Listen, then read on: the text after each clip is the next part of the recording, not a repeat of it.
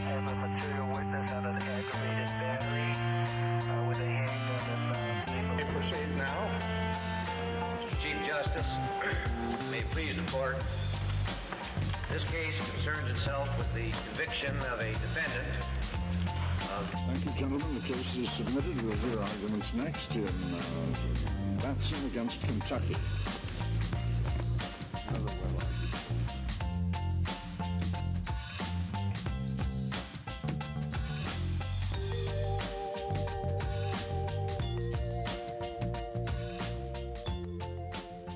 Welcome to another episode of Bears of the Bar and Beyond, the Baylor Pre Law Podcast.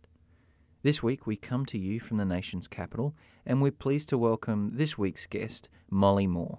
Molly Moore is a Baylor alumni, but also the director of the Baylor in DC program. Molly, thanks for joining us. Thank you. Good to be here. Molly, can you tell us a little bit about uh, what brought you to Baylor to begin with? Because you are an alum. Yeah, I am. And I had a little help from my family because my mom went to Baylor and my sister went to Baylor. But ultimately, I grew up in the Pacific Northwest in the Portland and Seattle areas and ended up choosing Baylor because it had so many of the advantages of a large research institution, but a very strong campus life, spiritual life, student life aspect. And that was very appealing to me and wanted to have a pretty well rounded experience. And what did you what did you study? Studied international studies and i chose that because wanted to come in and have the most flexible degree possible. And i was interested in political science but international studies allowed me to have a more interdisciplinary experience um, so I ended up doing that. Did you know that coming in, or did you take a little while to, to settle on a major? took a little while. I did. I took a couple semesters to survey the landscape and Yeah. ask for some advice and meet with advisors which i'm glad i did What might be some advice based on your experience that you would have for, for students who are trying to figure out what, what should they study? What should they major in? It's a good question.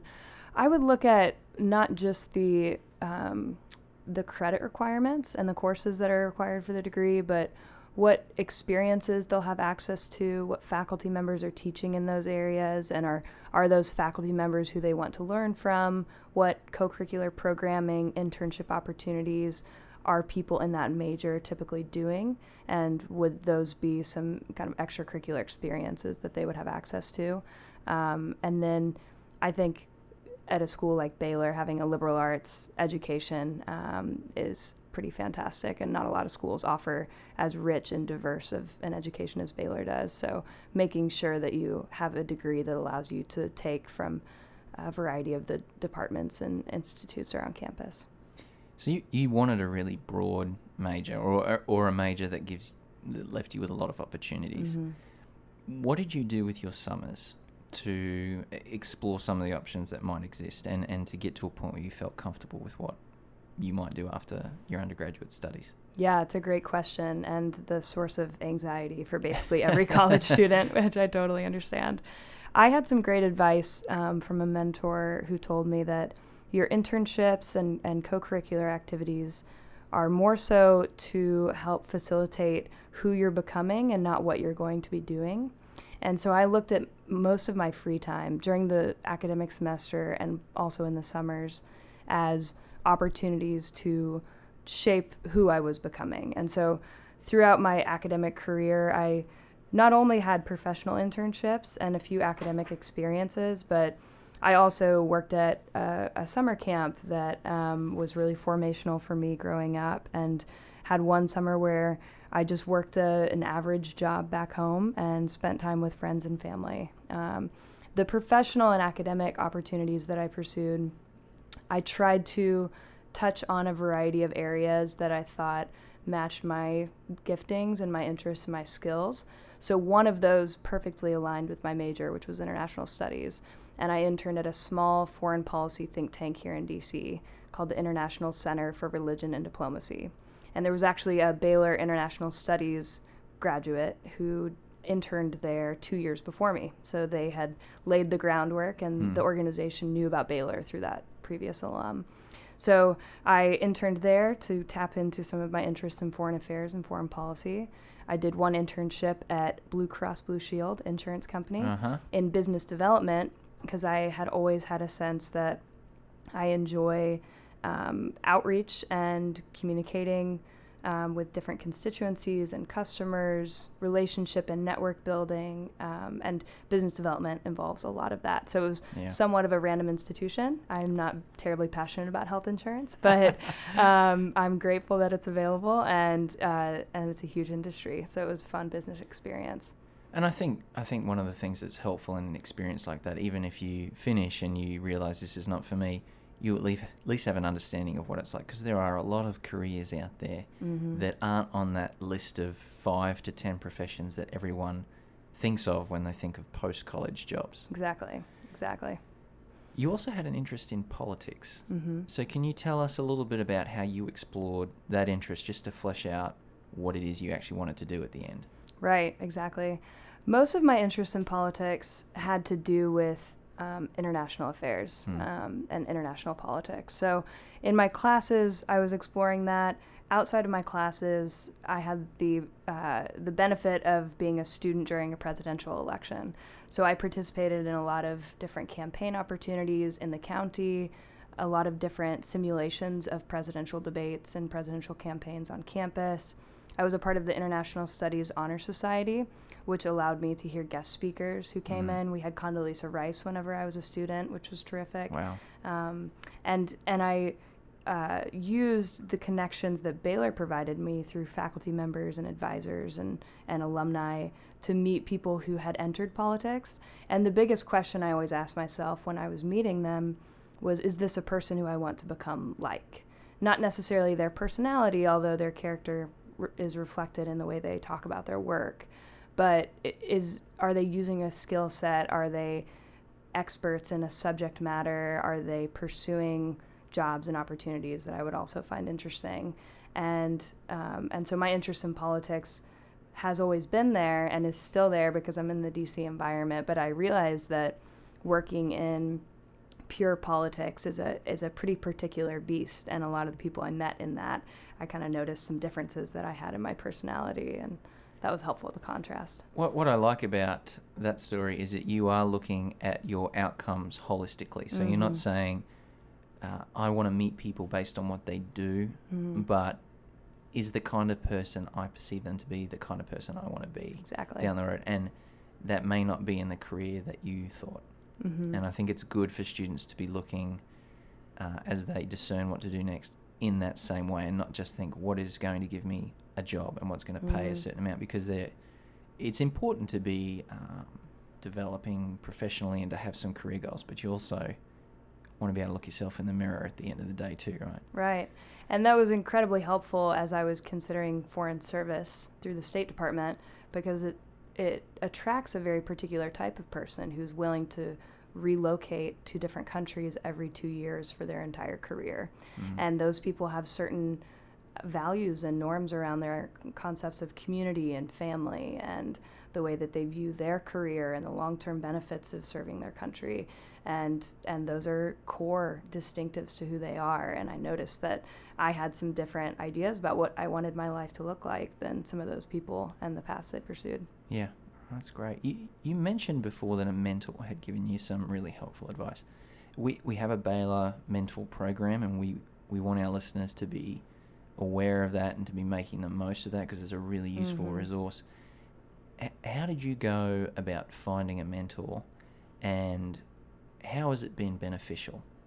It's a great question. That's a really tough one to navigate in DC because mentorship is its own form of social capital that can be exploited Mm. and people will try to leverage it for their their own advantages pretty often. So I always tell students that your best mentors starting off are people who really genuinely want to help you and invest in you regardless of what you can do for them. So it's one thing if you meet someone at a reception, if you're interning on the Hill and they're interested in getting a meeting with your member, so they offer to have coffee with you. It's totally different if it's your dad's cousin's best friend and they just genuinely care about you because of your family connection. And there's absolutely nothing wrong with that. Those are, in my opinion, the most authentic people who can give you guidance and, and help set you up for new opportunities and success. And so for me, some of my most helpful mentors were people I met through friends of friends, family friends, um, other Baylor alumni in DC, people I met through my church in particular. Uh, my most recent job before Baylor was at the American Enterprise Institute, and I found out about the job that I applied for at AEI through a mentor who I met at church. And she was actually just interested in talking to me about life and relationships and, um, you know, what I enjoyed doing and hobbies. And we grabbed coffee and it was very informal. And one day we were sitting down to have coffee to talk about my trip to go visit some college friends. And she said, This email just came across my inbox. It's for a job at AEI. I think it has a lot to do with what you've talked about before. You should apply and I ended up at AEI because of that. What would you What would you say to students who maybe want to have a mentor but don't have any existing networks like the one that you mentioned? Mm-hmm. and they might be new to uh, Texas, come from out of state, or mm-hmm. they want to go to somewhere like New York or DC mm-hmm. and just have absolutely no connection there. How would they go about finding a mentor? Because it it's not necessary that the mentor be in a particular place. It's more, I guess, more focused on whether they're going to invest in you. Exactly. But how do you find those people? So I think often looking around at the organizations that you're associated with, affiliated with, if you're a part of a student group, um, start asking around who are the advisors for the student group. If you have access to a scholarship or a distinctive honors opportunity, who's funding that? Who's a, who's available to you? Who has a connection and is interested in seeing you succeed? Um, I think in DC in particular, and this is not as um, relevant for those back on campus right now, but in in DC, in my experience, I've never had someone turn me down for a conversation. I've, I've reached out to hundreds of people for help, for tangible requests, and just for informational conversations and get to know you interviews.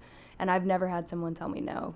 People are very willing to talk about themselves and all that they've accomplished so and learned. And if you can provide an opportunity for them to reflect on that, and if that becomes a productive relationship, I think it's a win win for everyone. So just asking, really. It shows a degree of confidence and initiative, I think, mm-hmm. as well, to Definitely. actually pick up the telephone. oh yeah.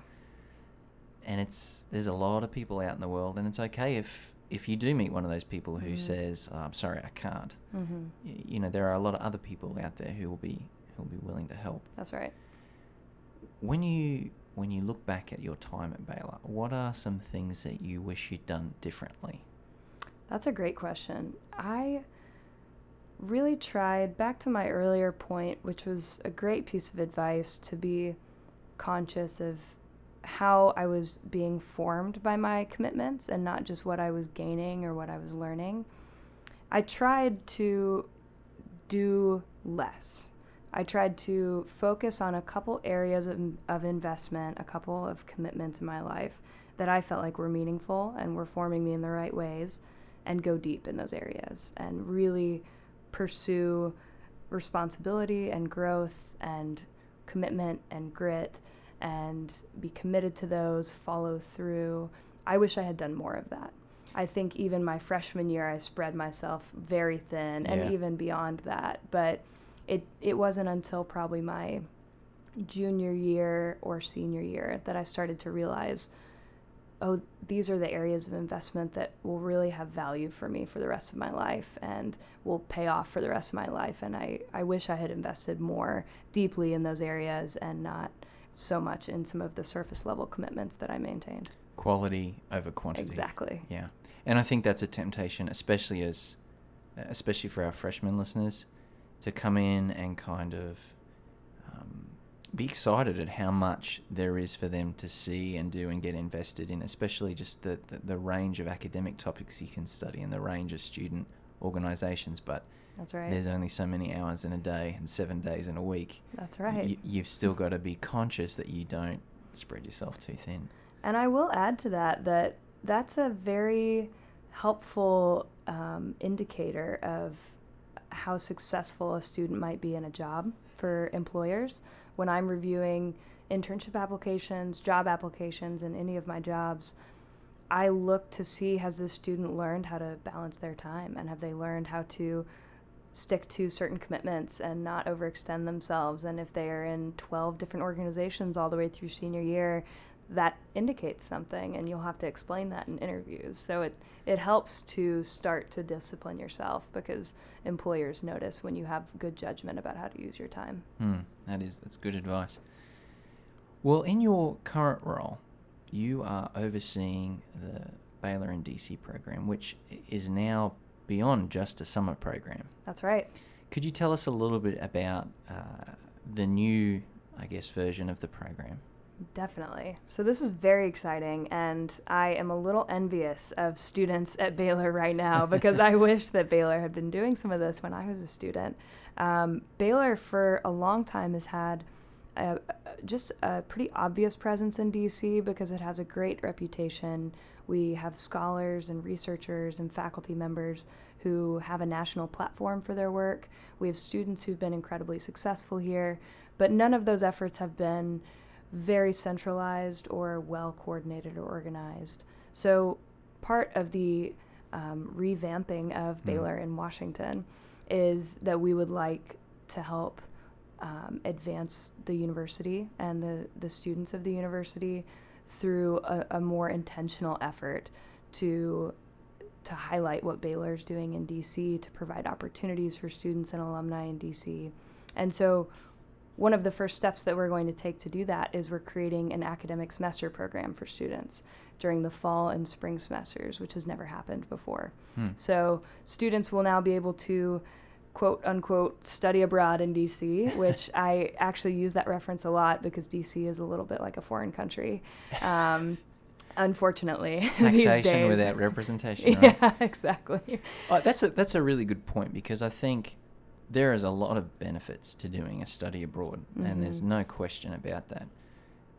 But there are also some really great opportunities domestically Right. to go and be in a different city and get some really wonderful real world experience. And this program allows students to do that, but to also walk away with course credit Exactly. at the end of it. course credit and a full time internship on their resume at a distinguished institution that um, either they have pursued on their own or Baylor has helped facilitate for them. And so part of my job will be helping students find and secure those internships using the vast and, and very diverse Baylor network that is here in DC and and then helping create a distinctly Baylor experience in Washington. That's one of the the most compelling reasons for why we should be doing this and why students should be able to come here is is to learn from Baylor faculty members, to have a Baylor student life experience, to still have community,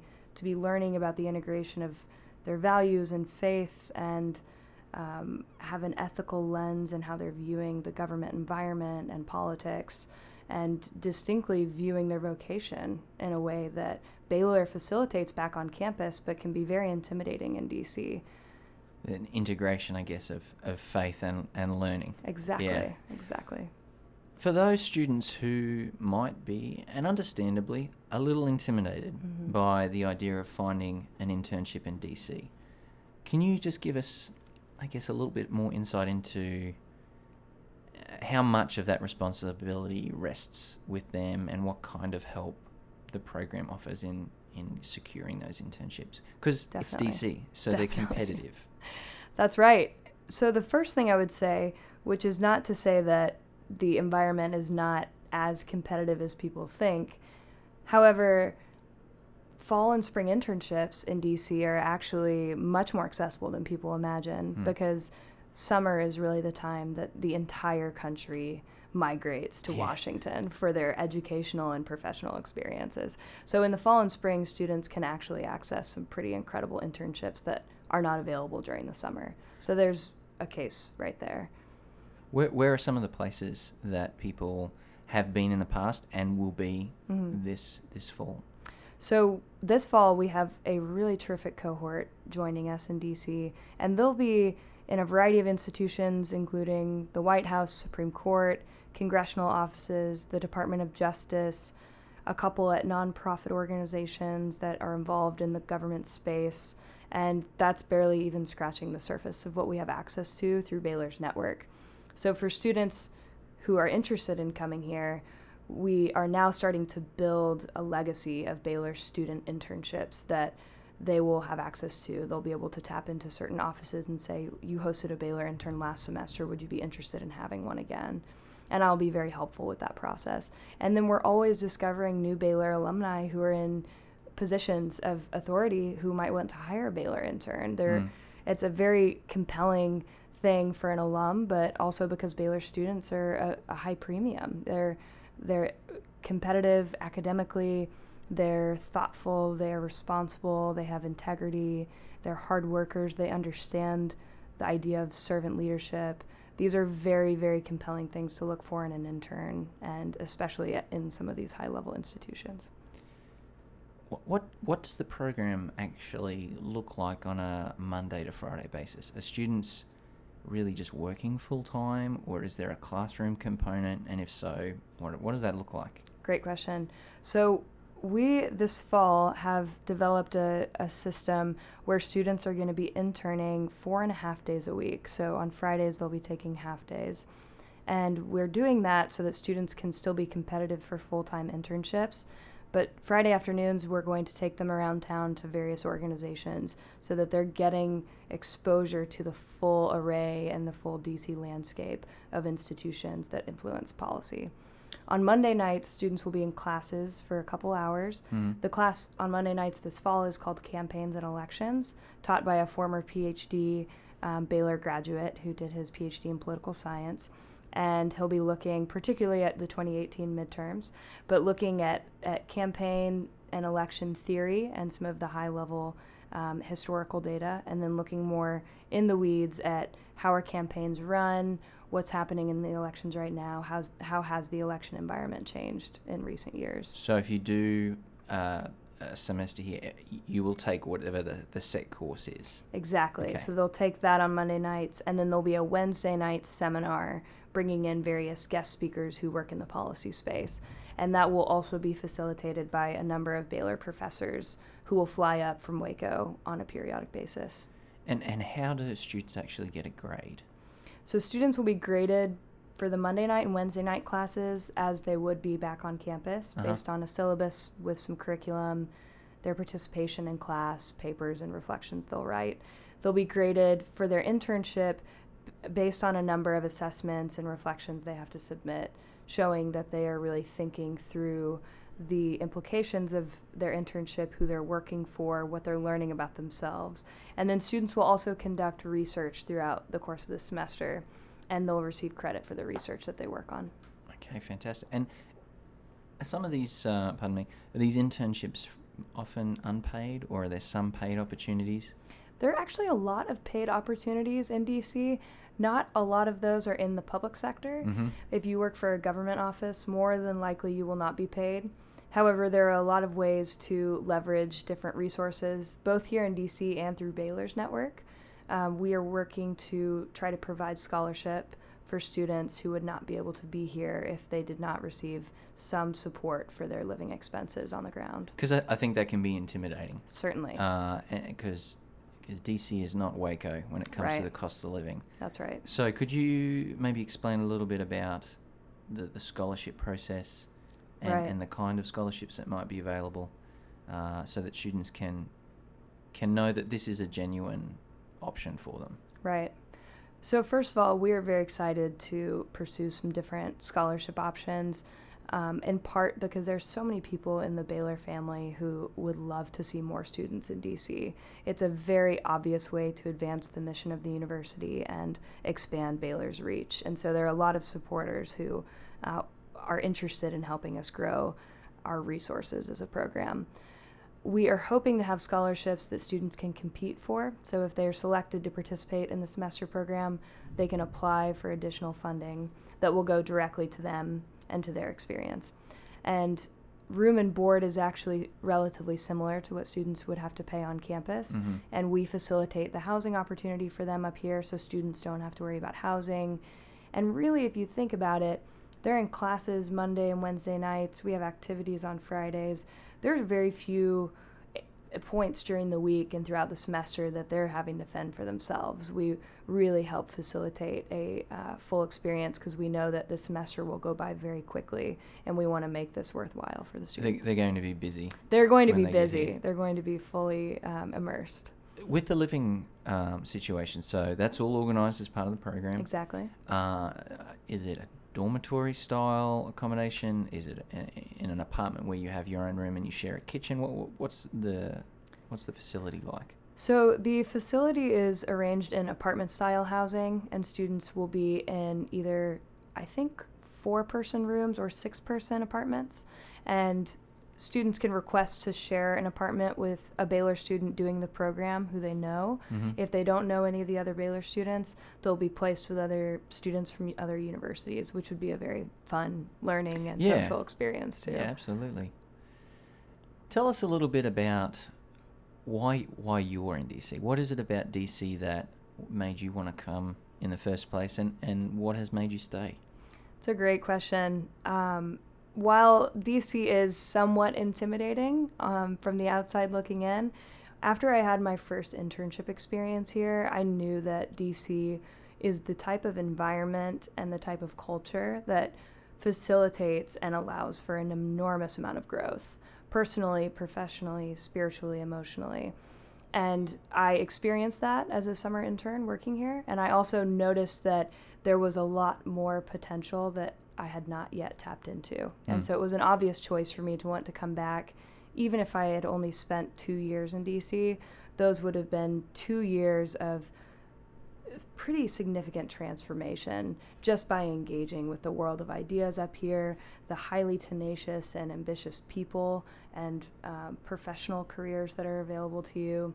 And there's just a very rich sense of life and culture in DC. People underestimate that a little bit. They think of just the uh, the House large, of Cards, kind Exactly, of, yeah, yeah. cutthroat.